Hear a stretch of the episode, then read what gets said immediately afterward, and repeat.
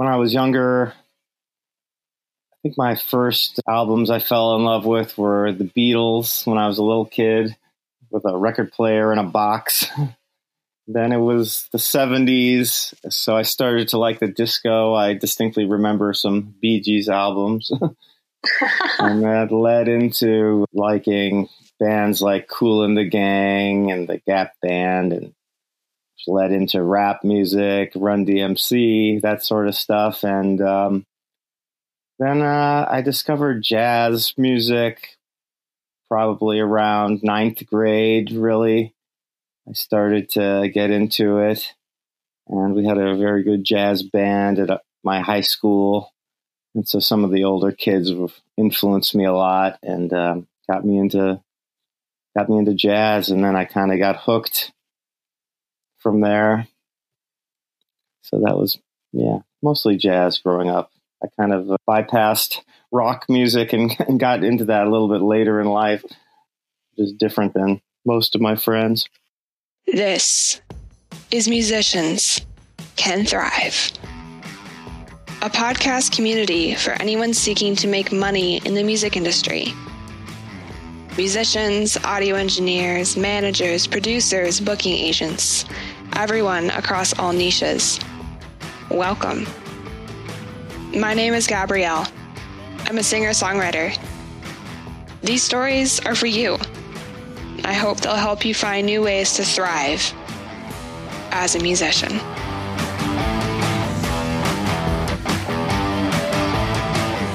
Dan Fox is a jazz musician who worked to find a way to bring more of what he loved most, playing with other talented musicians, into teaching music.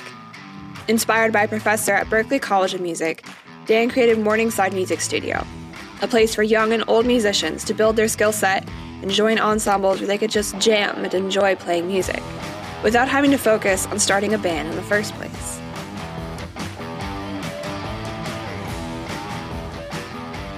I'm wondering if you could tell me basically just what got you into being a musician. You mentioned that high school jazz band was that what sparked the desire, or was there something before, or something well, entirely my different? Older, my older sister is a musician as well, and she was three years older than me. And when she graduated from high school, she decided to be a music major and went to uh, Northwestern. So then I realized, well, oh, it's it's okay to do that. she kind of paved the way for me, and I said, well, if she's going to be a music major, then I guess I am too, because that was what what really interested me. I didn't get that spark from other subjects in school, so I became a music major myself. I went to Northridge in LA for one year and then to Berklee College of Music after that. So I'd say my sister definitely influenced me a lot and kind of made it okay to uh, pursue that. So I'm just getting acquainted with a kind of career path example for more classical musicians or jazz musicians. And when you went to school, was it still for jazz music? Yes, pretty much. I was a performance major on trombone and just really digging into the jazz music. Uh, so, what does it look like to build a career as a jazz musician? When you're young and and naive and idealistic, and it's uh, you don't really think too much about way down in the future. Well, I didn't anyway. You know, it seemed mm-hmm. I was having a lot of fun in school. It was inexpensive. I was, I had a scholarship. My living expenses were super cheap. Um, so after college, I immediately had tons of gigs. I mean, none of them paid a lot, but my rent was 250 a month and there were no cell phone bills, no cable bills. And so that was a time when it was easier for someone to say, Hey, I'm a, I'm a full-time musician. Mm. And, you know, so I was doing it right away, which was uh, which was a great feeling.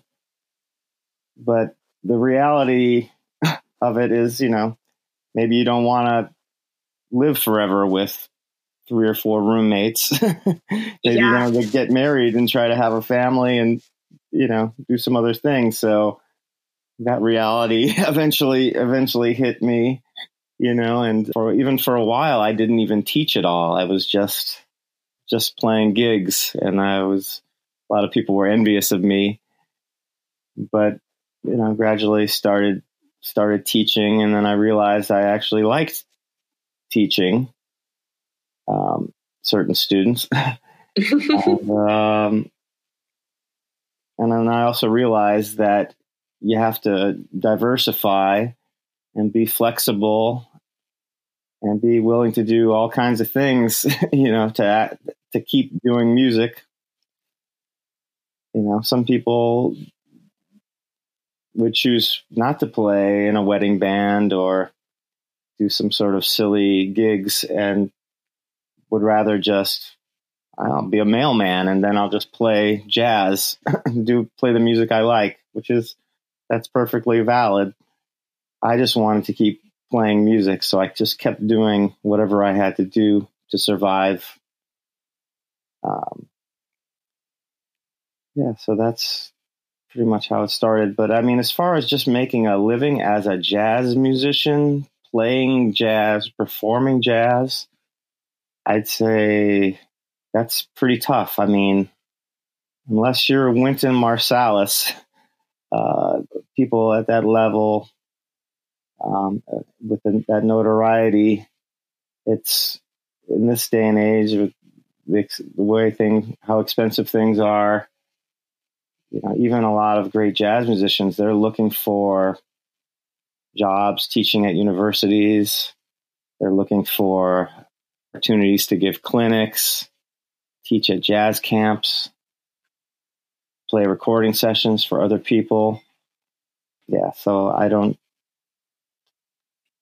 I don't know too many jazz musicians who just perform. I know, of, of course, they're they're out there, but um, you know, especially if say you want to live in New York City, you're gonna have to make some serious money.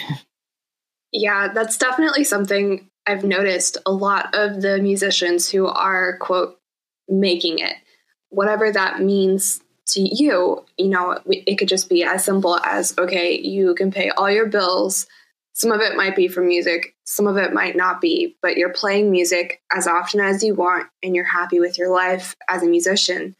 Those people tend to have several different streams of income. Exactly. I was fortunate enough to perform with Sheila Jordan in Europe last summer and she was telling me she she had a day job as a secretary for many years until she was in her 60s before before she could just play gigs all the time and tour. She says just keep just keep doing what you have to do in order to support the playing the music you love and and keeping that going. So whatever that means, you know, if you have to get a day job to do that. But it doesn't mean you uh, have to lose your passion for music, and it doesn't mean that you're if you want to be a full time musician, you're just because you have a day job doesn't mean you're necessarily locked into that for life. You could strive towards being a full time musician. And you know, her point is don't give up on your dream. Um, yeah. So it's that's definitely something. Yeah, she was very inspiring. Sounds like an incredible lady. Yeah, she's she's 90 and she's still oh my gosh. touring all over and packing theaters and she sounds great. Wow. Well, yeah. I'm not very familiar with her music, so now I really need to go look her up. Yeah. Check her out. What an incredible story.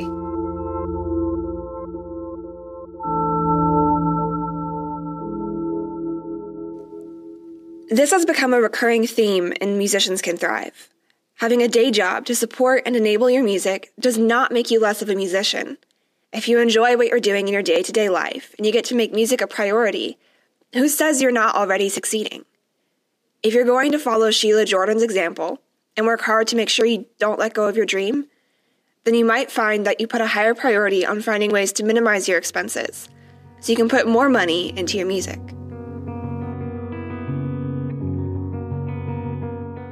When you got into teaching, was that something that just kind of fell into your lap, or did someone guide you in that direction? I'm kind of trying to understand, you know, we have all these different ways to make money. So, how do we start finding our way towards one or the other? So, there are different kinds of teaching you can do.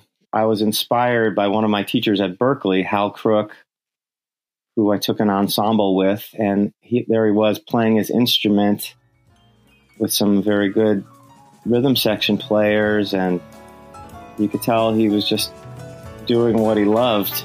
You know, he was playing jazz.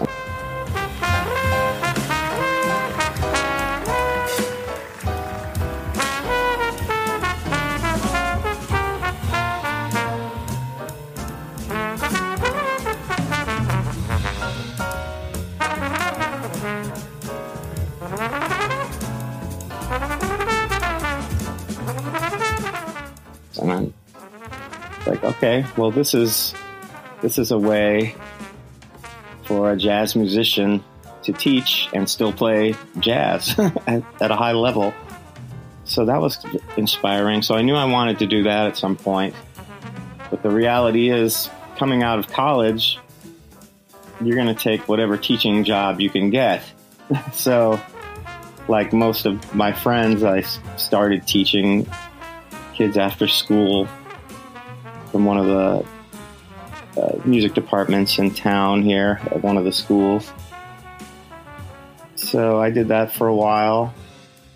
Um, and it wasn't the kind of teaching I really wanted to do. I still had my sights set on being able to play jazz and not necessarily teach beginner musicians. The teachers who are really good at teaching beginners, that's an incredible art. I really tip my hat to those people because it's it's a tough job. and if you're really going to going to be good at that, you have to like it. And I guess I that I guess I didn't didn't like that kind of teaching as much as some. So I did it for a while and I was just waiting for the time when somehow I could I could evolve into teaching groups of of more serious musicians ensemble. And that time finally came when I moved with my family to the town we're in now, Arlington, and we bought a house that had some space in it. And we had so we had a music room. And I started to advertise, "Hey, I'm teaching ensembles here," and some people started to respond. I originally thought it was going to be for teenagers, but it turned out that teenagers were mostly too busy. but there were a lot of adults who played instruments who were looking for looking for an outlet, a place to to play with other people. So it started out of my house with one ensemble. And over the course of the past 12 years, it's just been building slowly one ensemble, two ensembles. It started to get too many people coming through my house. So I got a rehearsal space and built it up, started hiring some other people to teach for me. And now we've reached at one point last semester, we had 25 ensembles that meet every week, different styles. Uh, we've added in some rock ensembles and blues and Latin jazz, R and B. That's all along with the the jazz combos as well. So the school has grown a lot, and I'm continuing to to work on it. But it's been an incredible journey because through meeting all these people, these amazing adult students I have that have all different kinds of professions. Um, they've helped me a lot just in in everyday life. with, uh, for example, I I trade lessons for one guy who who's a contractor and he's helping on my house. So it's incredible the people you meet. But then I've also taken it. I've wanted to to travel to to different musical destinations.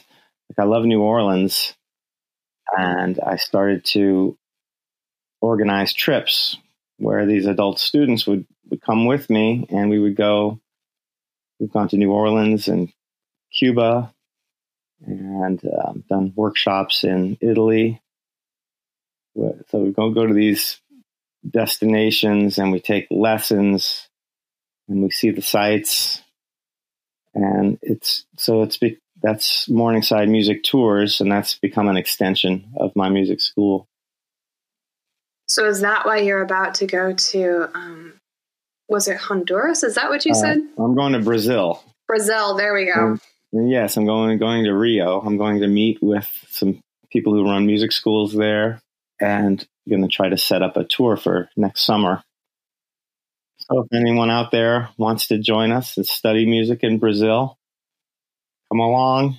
Check out morningsidemusictours.com. And uh, anyone can come.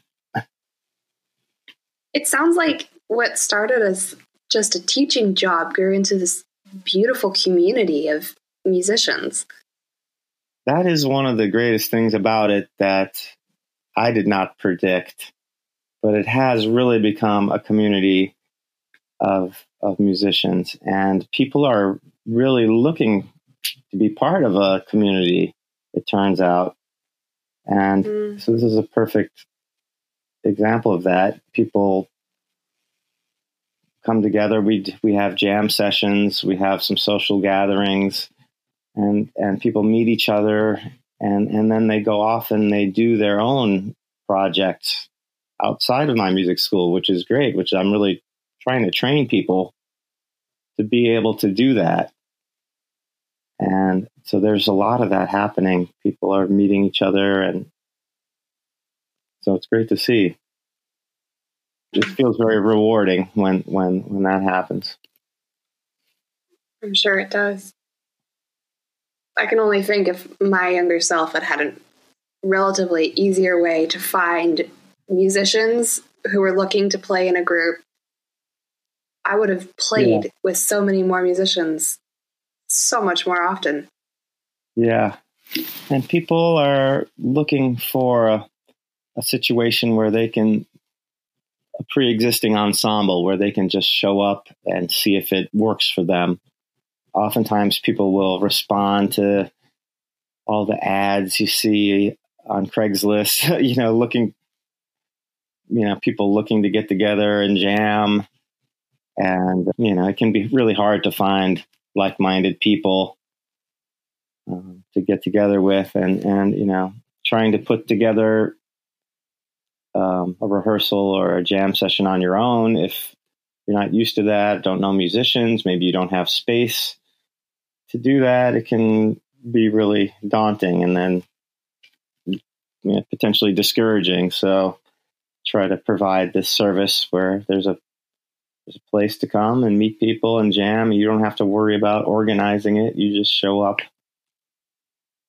And uh, some people have been doing it for many years now. They really look forward to it. It's their weekly thing, and and then we get get to perform out. We play in local venues, and then people will say, "Hey, can you guys want to play at our company party or this fundraiser? And so we just start doing all kinds of things, getting out there in the community.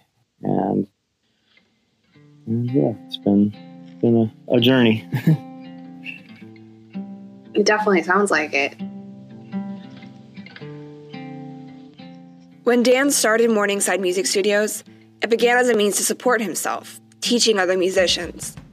The magic in this is it turned into a community of musicians who are able to join these pre existing ensembles so they could practice together, and perform together without getting stuck or blocked by having to seek out band members themselves.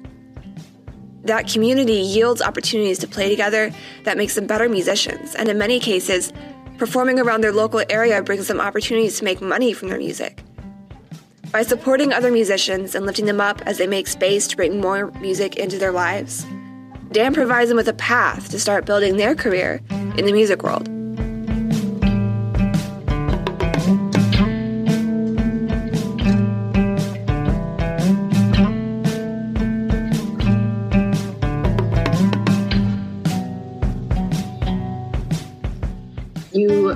Basically recruit other musicians to be leaders of an ensemble or teachers. Could you tell me more about that? Yeah, well, you know, there's so many great musicians in the Boston area. Many of them are my friends, fellow jazz musicians, and you know, a lot of them teach at Berklee, but not not enough jobs for everybody to teach there. So there's plenty of teachers that are looking for work. Many of them teach already, say, a couple days after school, teach little kids, but they're they're looking for the kind of teaching that that I provide, where you could actually lead an ensemble playing playing jazz, and uh, so people enjoy teaching for me. So it's been uh, it's been great. I've been able to assemble a, an amazing faculty, and other outside people come and fill in once in a while, and they enjoy it. So yeah, it's a thing. A lot of a lot of musicians uh, appreciate the, the chance to be able to teach an ensemble. Maybe they don't get to do that in their normal teaching schedule they have. Mm. I can imagine it ends up being a way to be a teacher and make money from music, but also feel a little bit more like they're getting that performance opportunity to just enjoy jazz and the music that they're playing with other people. Yeah.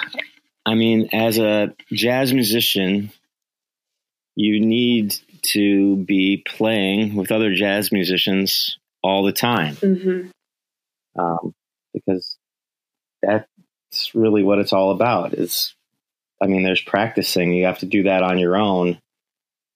But if you're not used to playing with other musicians and working on putting together music then it's it can feel foreign to you and you could get nervous when it comes time to do that occasional gig. So musicians, jazz musicians, part of their practice is playing with other musicians. Mm. Um, so it's just a good way to just keep playing and uh, working on your craft. Well, what a lucky community to have Morningside Studios right there. I feel pretty lucky to uh, to have stumbled across this career for myself and that people support it and enjoy it. And then I also, the other thing I did was I noticed that in this town there, there was no jazz festival. So I, so I thought, hey, why don't we have a jazz festival? so mm-hmm. I started, I started the Arlington Jazz Festival. Also, oh, wow. we've had eight years of that and I've made that a nonprofit organization and all my students have been very supportive of that. You know, we, they, we've raised funds to put on some amazing concerts. Now we have year-round concert series and workshops, and and then a larger festival every April. So that that was another thing that kind of sprung out of the whole thing it's really interesting to see how different things sort of inevitably grow out of something that you might not have expected to be doing one day. Yeah.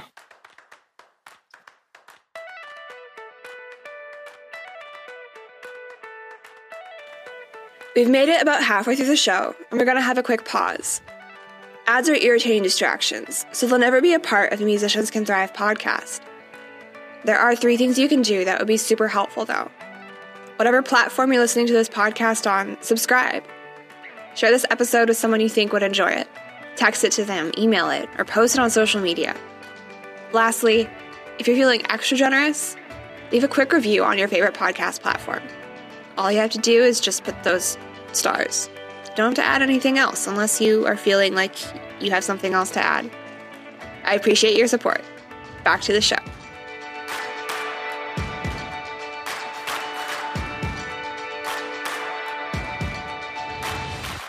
Was there ever a time where you considered not being a musician? That's a good question. There were times when I started to get a little panicky and wondering if I needed to do something else to get more income. Uh, because, yeah, I'd started these ensembles, but it was growing slowly. But then this is a time when I'm starting a family and I had a couple kids now, little kids. Mm. We've got daycare, we've got expenses. My wife's a musician also. She is a professor at Berklee. Oh, wow. Which is, a, which is a great teaching job.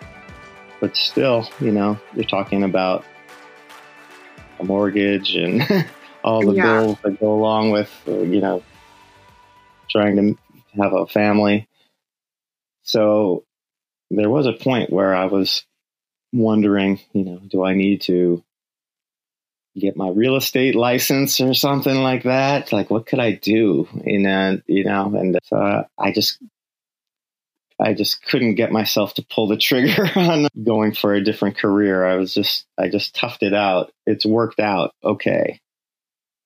So I was lucky enough to, to, to make it through that, those tight, really tight years and uh, come out on my feet. mm-hmm. Did you have the school running in the midst of that, or was it just getting started? Well, I mean, it was going, but it was it was slow going. I mean, so I had at one point at around that time, I probably had maybe five to ten ensembles that met every week. So it was a lot better from when I originally started it.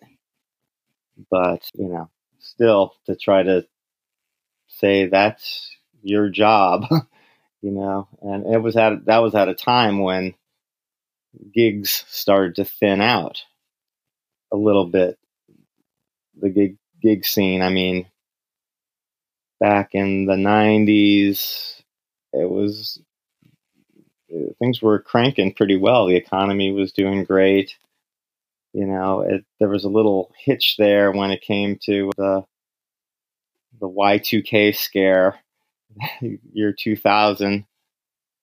That kind of uh, disrupted the, the gig, the amount of gigs somehow around that time a little bit. And then the recession hit, even fewer gigs.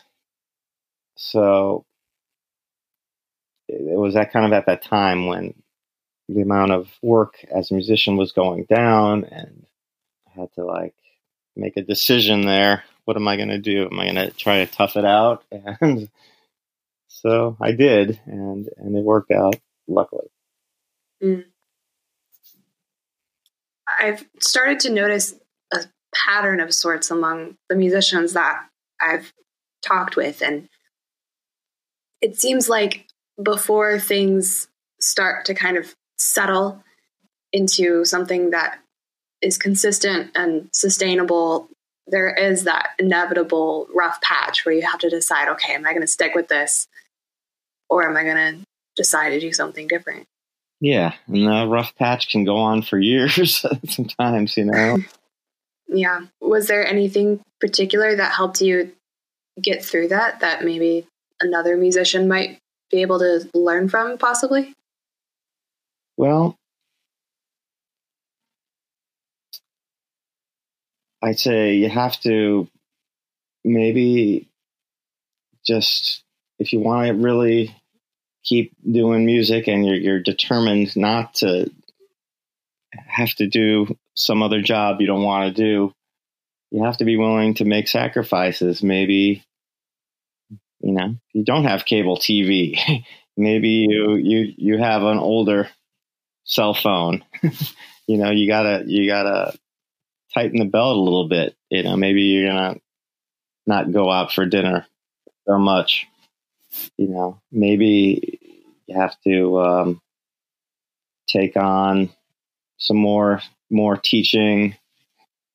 Um, and I, I just think diversifying, trying to be flexible, that that's that's your best bet if you want to stay in the music industry. I mean, some people are, just want to do exactly their their thing. Say you're a singer songwriter, you want to focus on that. That's totally understandable.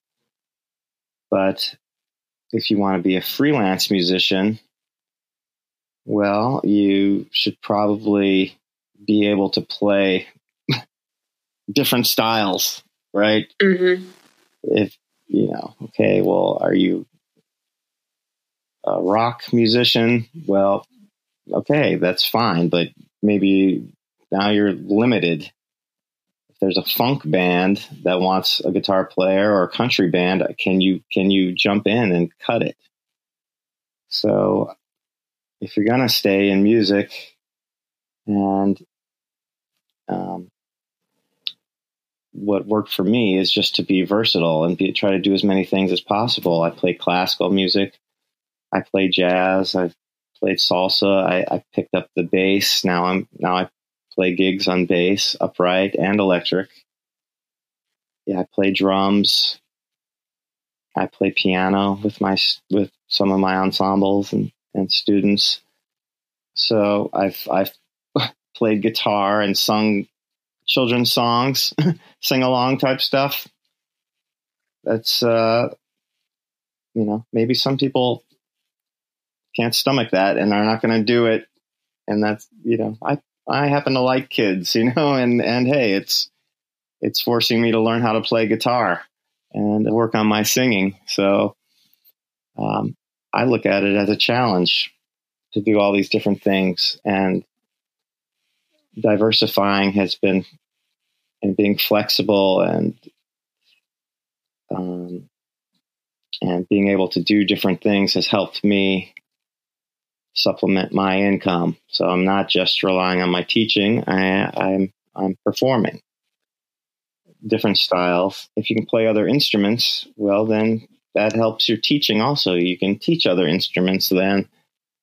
So keeping an open mind and trying different things. I never got into the the side of music, the whole production recording side, I mean, I've I've done plenty of studio sessions as a musician, but not as an engineer. Some people will go that route, music technology, as a way to um, diversify and be be more uh, ready to take on jobs, recording jingles or or what have you. Um, so that's, I mean, that's a great thing if you if you can do that and and you have time and inclination. You know, so many people have their home studios now. That can be a way to be ready. Someone needs guitar for their a guitar track for their tune. You could record that out of your house. Boom, send it to them. Mm-hmm. Uh, a lot of people that do things like that. Skype lessons too. Oh wow! People, I've I haven't done that much myself, but that is a way to to do it. I'm glad you pointed out even just being able to um, switch genres because I feel like some musicians get so wrapped up in their identity as oh I'm a blues musician or I'm a rock and roll musician, strictly, only rock and roll. Because I feel like it's not talked about enough that versatility doesn't just mean different ways of making the money. It could just be different ways of playing the same instrument that you love to play. Yeah, I think ultimately, say you're a rock guitar player. Well, if you can play jazz, I think ultimately you're going to end up being a better rock guitar player. I think it all everything feeds on itself, and uh, and can make you more well rounded. Mm. Um, likewise, you're a jazz musician. If you can play classical music and you've t- taken the time to work on that, you know, your intonation and your chops are going to be better. And a lot of the best jazz musicians took time to study classical and also understand the harmony in classical music that can help you as a composer in any style. Um, I think there's something to be said just for being well rounded to know about these different different genres. And yeah, and you never know. You can be even if you're a rock musician, you're on a rock gig and someone wants a reggae they want to hear a reggae tune, okay?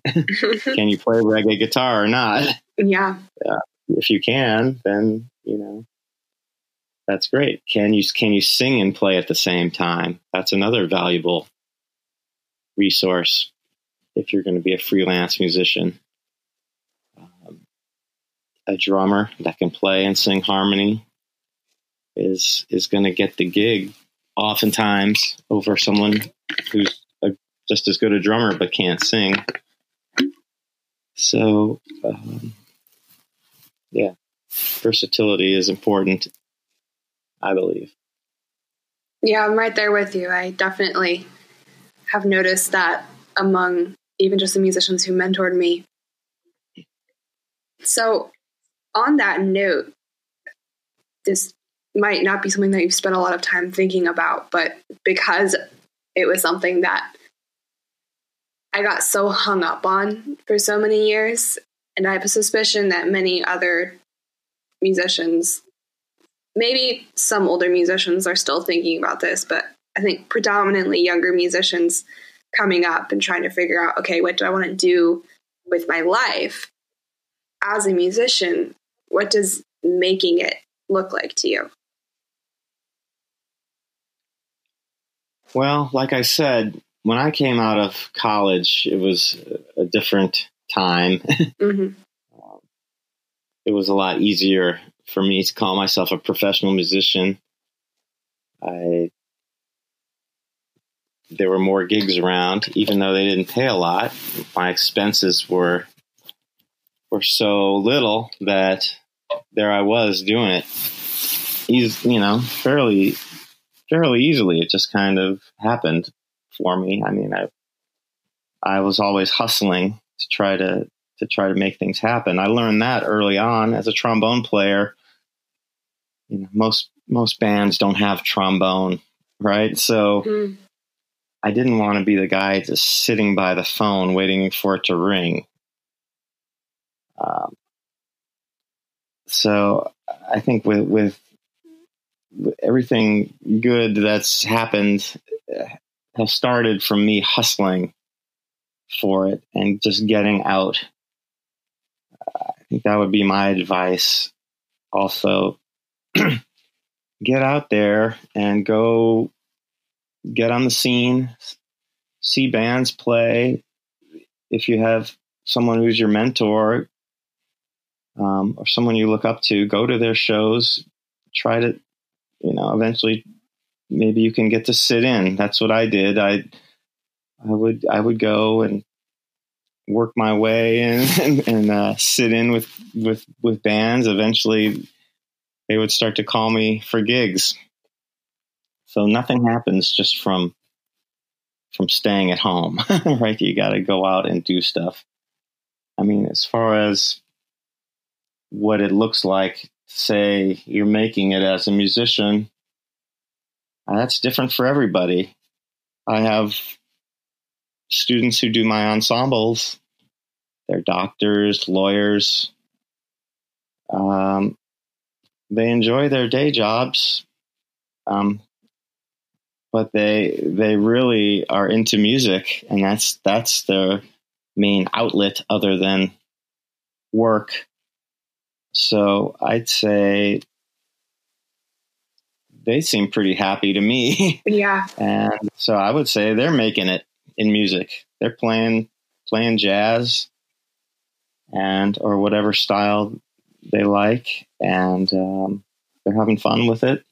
Maybe they don't have as much time to practice as they'd like, but some of them are now retired and dedicating a lot of time to, to music. So I say that's that's making it too. It's I feel if you if you can feel like you're making progress and and and your music is going in a in a direction to me that that's when I feel feel satisfied. Like as long as as long as I'm improving and things are going in the right direction, things are things are good. Mm-hmm. Uh, so, but I know it's not it's it's not that easy necessarily to to to find the time to play, or or maybe you got a really late start. You know, you didn't start playing music when you were a kid. Maybe you picked it up now in your 30s and you're trying to learn how to play guitar. It can be very frustrating. You know, instruments are hard and you feel like you're behind. I think the the main thing is just perseverance. Um, I've had because I have had students that many adult students they they played in high school, maybe a little bit in college, and then they stopped and had day jobs and families. Stopped for maybe thirty years, right? And now they're picking it back up, and they you know probably felt discouraged at first, like I can't really do this. This is hard, and but many of them stuck with it, and now are sounding really good, and and very happy about it, having music as part of their lives. So I think there's all different levels of it, it's it's everyone's personal experience. I mean, everyone has to decide for themselves what that means, making it, you know, thriving Yeah. in music. Um, it depends on where you set the bar for yourself. I'm glad you said that because I feel like it's so easy to get caught up in this idea of, I mean, even just fame at its most basic level. If you're famous as a musician, then suddenly it's like, oh, I've made it. But it's so much more nuanced than that. Yeah, I mean, I was in a band for a, for a while, and you know, we thought we were going to get famous. got wined and dined a little bit by some record labels and lawyers, and but you know, reality hit after a while. Um, even the the artists that become famous. Um, that's not necessarily once you've got a hit, then then you're set forever. Um, it's it's inevitable that that you know you could become not as popular yet unless you keep producing incredible music. So that's you know that's that's not not easy easy road either. But I mean I I had given up on on the thought of being famous a long time ago, and that's not important to me. It's more how do I feel personally? Do I feel fulfilled with what I'm doing? So I think that that's the most important thing right there. If people, if people are chasing fame, and that was one of the frustrating things about being in the, in this band. It's you know hustling, trying to get people to like you, it's it, that's tough. Um, you know, I've I've come to a point where it's well, I'm just gonna be as good a musician as I can be, and do and uh, stay dedicated to what I like, what I want to play, and if you like it, you like it. If you don't like it, sorry. I mean, that's I'm not going to worry about that. Yeah. Um, so, but I mean, if you're trying to be in a in a, a band that's popular, that's a different story. You have to work the whole social media machine hmm and uh, and all that. That's not my field of expertise there. yeah, that was a big part of what turned me off from my original quote dream of being a musician. Yeah. Well, it's been such a pleasure to hear all of this. I'm so glad that you were able to bring that school together and help those musicians who, you know, some of them are making a little more money than they were before. Some of them are just playing their instrument more than they were before, but there's performances and music being heard in ways that there wasn't before in Arlington, Massachusetts. well, thanks for picking me to, to talk about this. It's really It's flattering. I'm so glad that we got to talk. There is something that I've started exploring, partly because I had my own sort of internal crisis about it. Because when I stopped pursuing a full time income off of music, there was suddenly this sort of heart attack moment of, oh shit, am I a musician anymore? Am I a professional musician? Am I an amateur? Even though I've Yeah. played and written songs for over 10 years and performed for almost that long. So I'm just curious what other musicians sort of define a professional musician as, because I've started noticing there's a lot more nuance to that as well. Yeah, that's an interesting question because you could say, I mean, if you want to get clinical about it, you say a professional musician is someone who who makes money playing music. I don't know if that necessarily means has to mean that they make all their money playing music, but that that's a tricky question because someone could make money playing music in a wedding band. Maybe they don't even like it.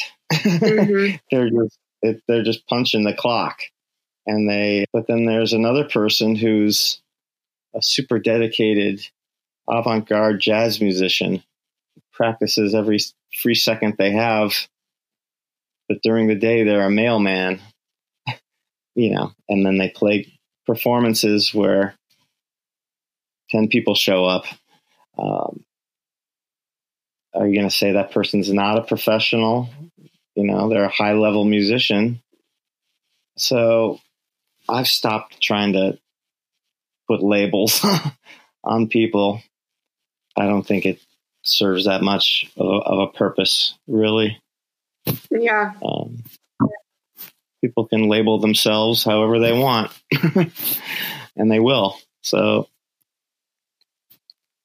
I can imagine it's quite liberating to not worry about the labels. yeah, I worried about it for a long time, and then I took really real pride in I'm a professional musician, you know, and and then I I look at other, you know, I wasn't always happy I with the gigs I was having to do, and I would look at other people it's like, oh well, he has a day job, but he's playing the music he likes. Am I actually any better or more professional than than them? Mm. Um, not necessarily. Um, know, other people look at look at that that label and it's like, oh, if you're professional, it means you could play country and jazz and rock.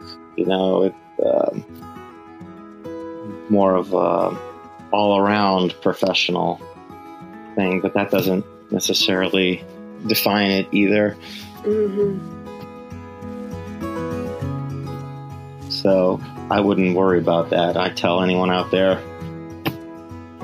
don't worry about that. you know, you have to worry about. There's there's too many other things to worry about. That's for sure. Yeah. Well, thank you for sharing that. I know it's a a tricky thing to answer in like a quick little soundbite. Yeah. So, do you have any of your own music online that listeners could find if they wanted to listen to it? Yeah, I have a band called Tarbone, co-led by my friend who plays guitar, and I play trombone. So, Tarbone put out a, a recording. We do kind of New Orleans type funk and original jazz. That's been fun project. My band, Made in the Shade, which started in the 90s, is, is sort of a New Orleans style jazz group. We've put out four recordings. Um, those those could be floating around out there, and I, I've played a number of, of albums as sideman on trombone and bass with singer various singer songwriters. Um, so, but nothing nothing really new. Just been concentrating on on getting my business cranking and keeping it afloat, trying to stay organized. Well, that's a worthy pursuit of its own. Yeah. And if they haven't heard it before, the music is still new to them. yep. Exactly. Awesome. Well, thank you. Is your Morningside Studios website the best place for people to find you then if they want to learn more? Sure. You can contact me through the website, morningsidemusicstudio.com. Uh, my, my personal website is danfox.com. That's easy.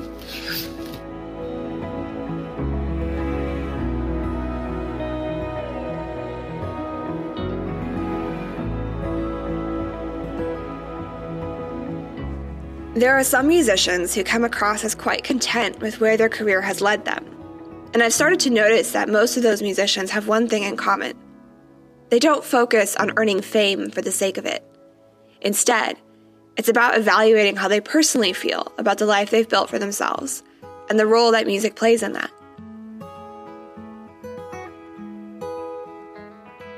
Please check the show notes for links to find Dan Fox's music, social media, and all that fun stuff. One last thing before you go today. There are techniques, strategies, and routines that work best for different people. With that in mind, I encourage you to consider this. Personally, I resonate a lot with Dan's perspective on what it means to be a professional musician. There's an author named Steven Pressfield who encourages artists and creators of all kinds to focus on consistently creating and releasing work they're proud of. So, with that perspective in mind, focus on how liberating it is, not worrying about labels, and instead focusing on doing what you can every day, every week, to be a professional and show up. Show up to create and show up to share it with the world, no matter how large or small your audience may be at this moment. The very act of doing this again and again is what defines the professionals.